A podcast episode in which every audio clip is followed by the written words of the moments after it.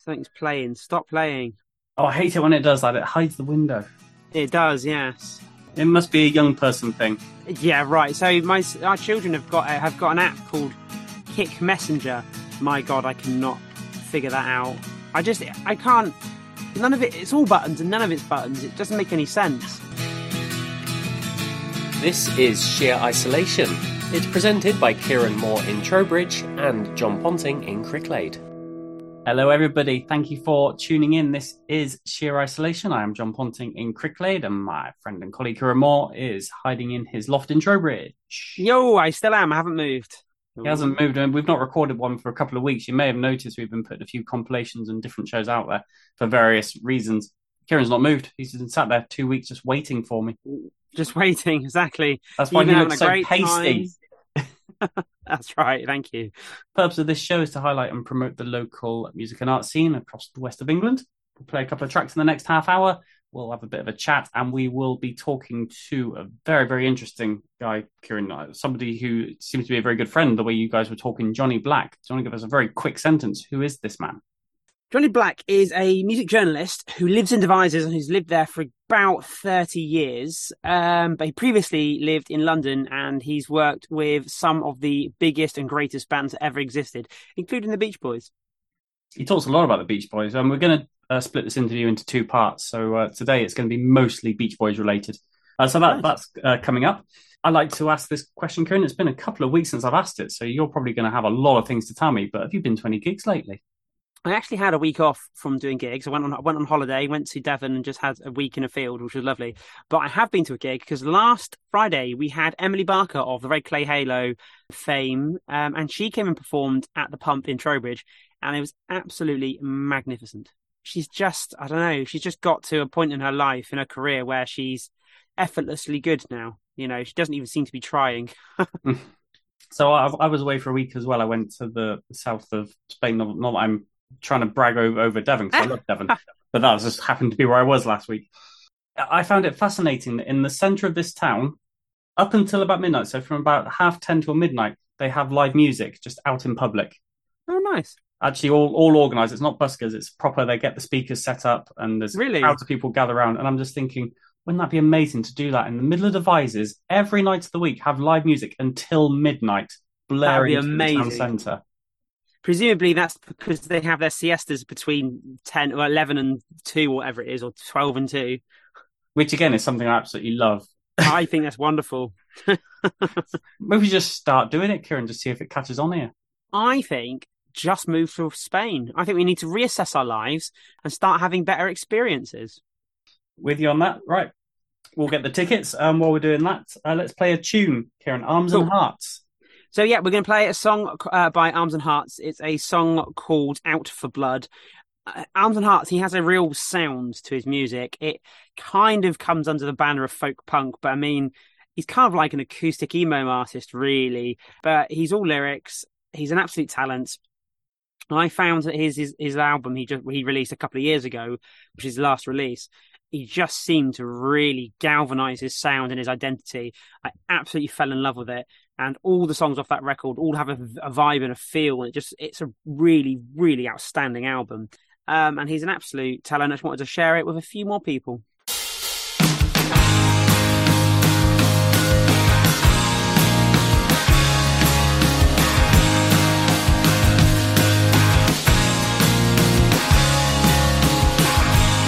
State. It's so far from one, it don't make it easy. All I wanna do is cut and run.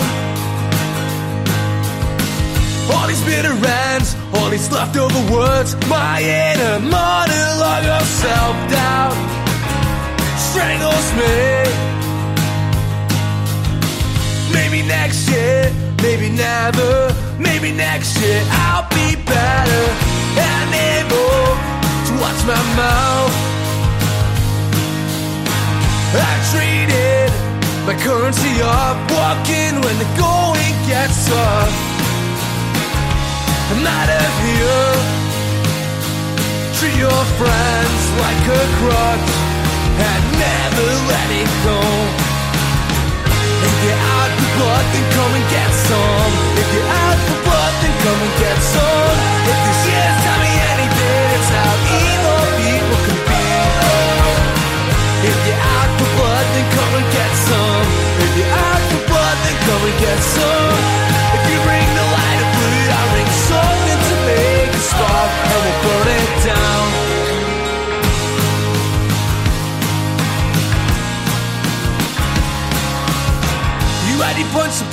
You had one in a clot, you had the knot, twisting in the flash. I'm a glutton for punishment. Now I'm running down the platform into the early morning sun. I got nowhere to hide, 'cause I can't shine the eye, and I won't even try. If you're out for blood, then come and get some. If you're out for blood, then come and get some. If the shit's tell me anything, it's how evil people can be. If you're out for blood, then come and get some. If you're out for blood, then come and get some. If you ring the light of blue, I bring something to make a start, and we'll burn it down.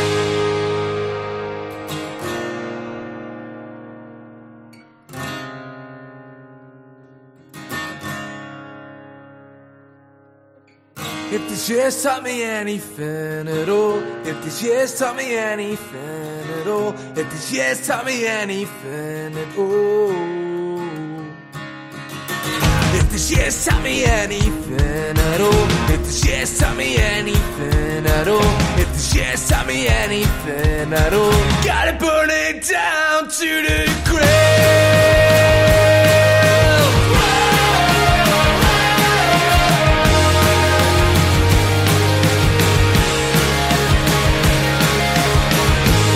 Always had a thought inside me. You never gave me anywhere to hide. Always there in my unsettled mind. You always had a thought inside me. You never gave me anywhere to hide. Think it's time we put some distance in between you and I.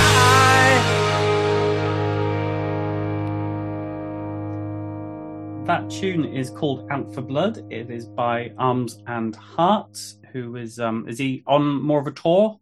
Yeah. Four-day tour. So it's Liverpool, London, Rochdale and Trowbridge. I mean, look at Rochdale knocking out the park there. It's not something I ever thought I'd ever say, but um, Rochdale absolutely delivering there. we we have a feature on our show, which is Product Placement, where Kieran shows off the latest vinyl he's received, and probably for, the, for about the last... eight weeks or so, it's either been in the car or it's been left at work, or Kieran's been left at work and the vinyl's been left in, in his loft. I, I don't know. Either way, over to you, Kieran, for the first product placement in what seems to be two years. So this is a record by Northern Irish band Axis Of, and it's an album called Bella Pacifica. Now, what, what colour do you reckon that is, John? Well, from here, it looks like they've melted down some uh, water bottles. Ah, yes, very close. It's a very, very, very, very, very clear, very like I can see right the way through it clear, uh, blue vinyl. It's utterly, utterly sensational. I think when people look at old record collections in the future, there's not going to be any black vinyl. It just doesn't exist. Well, certainly not in mine. Mine's all coloured vinyl. And they say it's a bit, the sound isn't as good, but it's not true. You know, the technology these days, what they make it out of, it sounds great. This was a surprise album. Nobody expected it. They just recorded it and banged it out there into the world. Um, and I absolutely love them. Big, chunky, glorious, loud rock songs that just sound fun. So that's my this week's uh, that's my, this week's product placement. There it is, the album front cover. Okay, time for this week's guest. Um, I found this one particularly fascinating because of all the hundreds, and we can say hundreds of shows we've yes, done now we because it is more now. than one hundred. This is the first interview that I've not actually sat down and recorded and listened to at the time. So this is the first interview that I was able to be a listener, and I found it fascinating. Um, yeah, he's a real interesting yeah. guy, isn't he? And to think that he lived in Devizes, like right underneath our noses. And I can't believe, John, that I didn't ask him earlier. And for starters, his name's Johnny Black, which, which is a proper showbiz name to start with. That's his real name as well. That's not even like a, a faux pen name. That's his real name. And uh, he's a music journalist. So tell us how. T- tell us first off, before we go into the interview, how you two connected. He's got a son called Will Black, and his son used to come to the gigs in Devizes. Um, and he was in an emo band. I've forgotten what they were called, but they're a proper emo band. But actually, Will went on to be a superb writer, like his dad. He got a superb taste in music, but got a, a superb insight as well. I think if you if you sort of live in that environment, you, you can't help have it rub off on you. Um, so Will is someone that I respect hugely. But obviously his dad's the business, so hence his dad. My teenage years were spent in a town called Penicuik outside Edinburgh. Uh, I mean, I, I was in a band there as well. I, I was a, the so-called vocalist. I think vocalist is one of those words that means you can't actually sing, but you can make vocal noises. Yes, um, not the singer. Yes, exactly. I was in a, I was in a band there with some friends at school, and we used to go to see gigs at Penicuik Town Hall, where we would see exotic bands like yeah. the Ceiling Light Machine, who were a psychedelic band from uh, Hawick in the Scottish borders. And that was the kind of thing that we did. And in those days, it's fascinating looking back on it. The Town Hall was the venue in Penicuik. But when I think back on it, the bands could really, they, could, they only played sort of two or three chords at best. But the young people, of which I was one, honestly, they sat on opposite sides of the hall. The girls sat on one side of the hall and the boys sat on the other side of the hall. And then when the music started, you know, they could meet in the middle, and if they if they got on well, they would they would dance in the middle of the floor. And the other thing that was always memorable was that when the bands played, nobody danced. The, the dancing only took place when the D J came on and played records. So what do they and the band, band? Well, the band you stood and gawped at. By this time, it was, I guess, we're, we're into the late sixties, and the bands were getting more kind of prog. Right, okay. So whereas fifties and early sixties bands were there to entertain you and help you to dance, by the time of late sixty-nine, you had to listen to the band, man. And wig out, and, and maybe... And wig something. Out, exactly. Yeah. You know, not, okay. Not in Penicuik Town Hall, you didn't. Um, but yeah, I mean, things had changed by that point. So it was it was the beginning of the prog era, which I hated personally. Okay. But after that, I went, I moved into Edinburgh, continued playing in bands, then eventually moved down to London, uh, where I worked in the civil service in Whitehall as a I like to describe as a Whitehall Sultan of Spin. I was I was in the press office uh, wow. dealing with Scottish Scottish ministers and things like that. And I, again, I didn't I didn't enjoy it because politics is not my thing. But it gave me the grounding in, in press work and in dealing with journalists.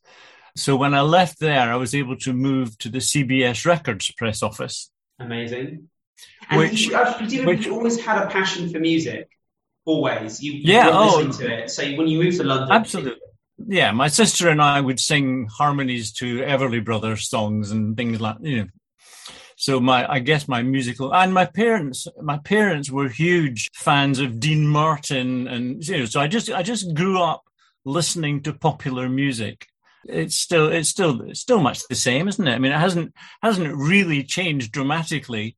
Not apart really. From the, maybe the arrival of rap and the arrival of electronic music in the seventies, um, they kind of changed things a bit. But essentially, you're still largely talking about a small number of people and a few instruments and singing songs to make people happy. So obviously getting a job at C B S must have been like a dream come true.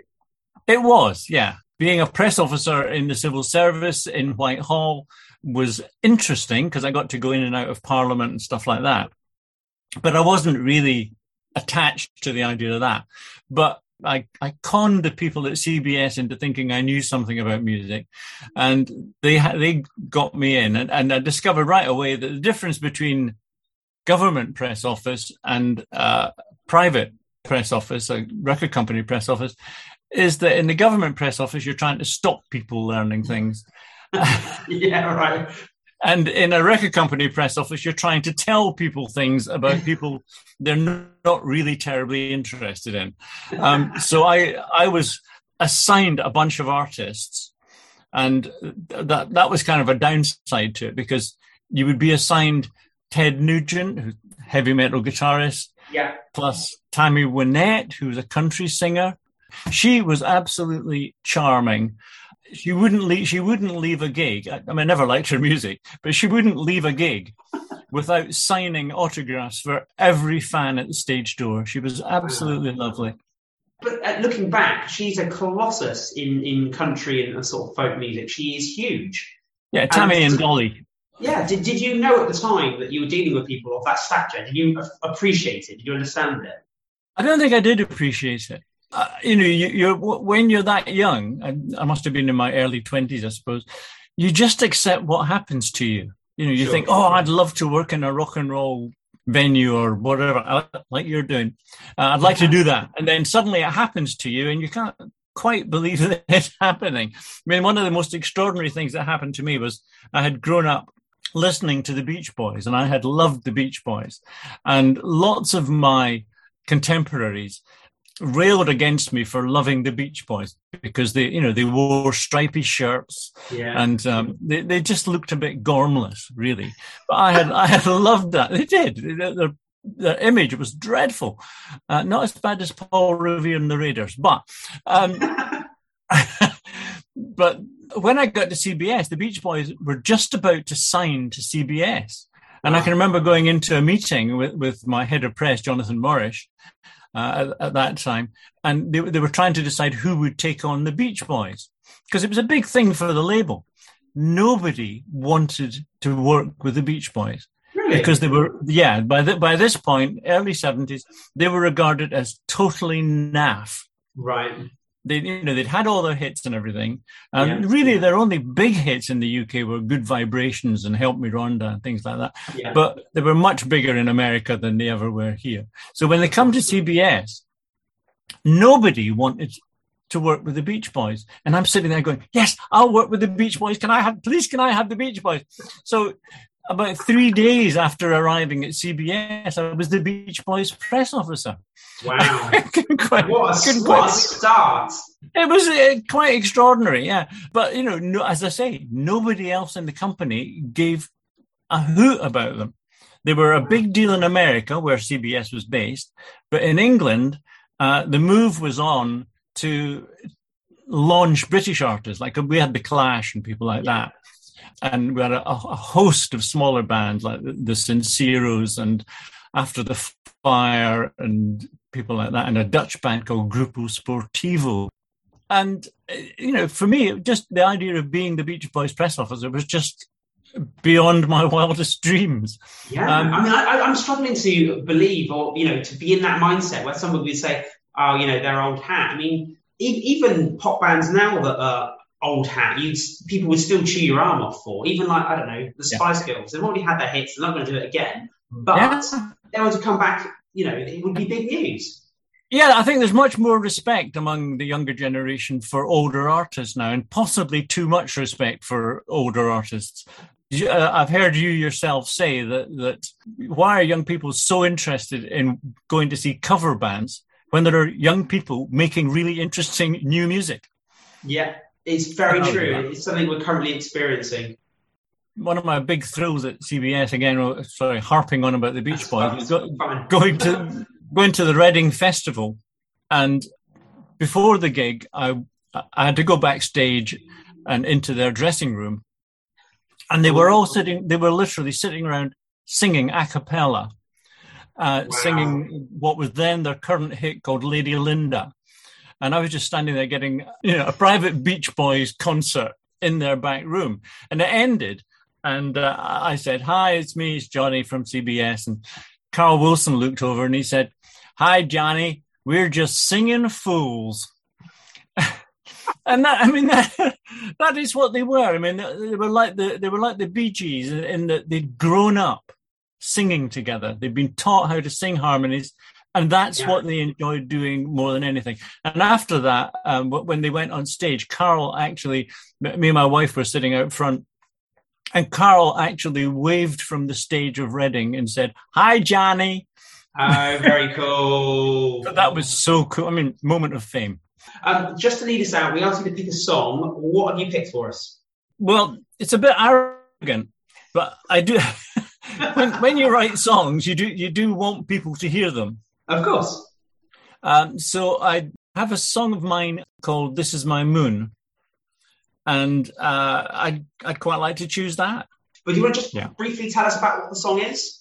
Or is it a mystery? The, so- the song, no, no, the, the song is, the idea of This Is My Moon was walking up on Salisbury Plain one night, uh, walking the dog probably, And I looked up and I saw the moon and I thought, wonderful. It is. I mean, looking at the sky always gets me thinking, how fantastic that we live on this rock in the middle of yeah. space, and we're tiny and we're nothing. And, and we've got this, we've got yeah. this other rock spinning around us. And I just thought, yeah, yeah, but it felt like it was my moon that night. You know, I was like, I was the only person on the plane, and I thought, yeah, this is my moon, and, and these are and these are my stars, and that's the chorus: is this is my moon, and these are my stars. Hannah and her sister were up together, walking arm in arm. Her sister says to Hannah, "You know, I think that you're my lucky charm."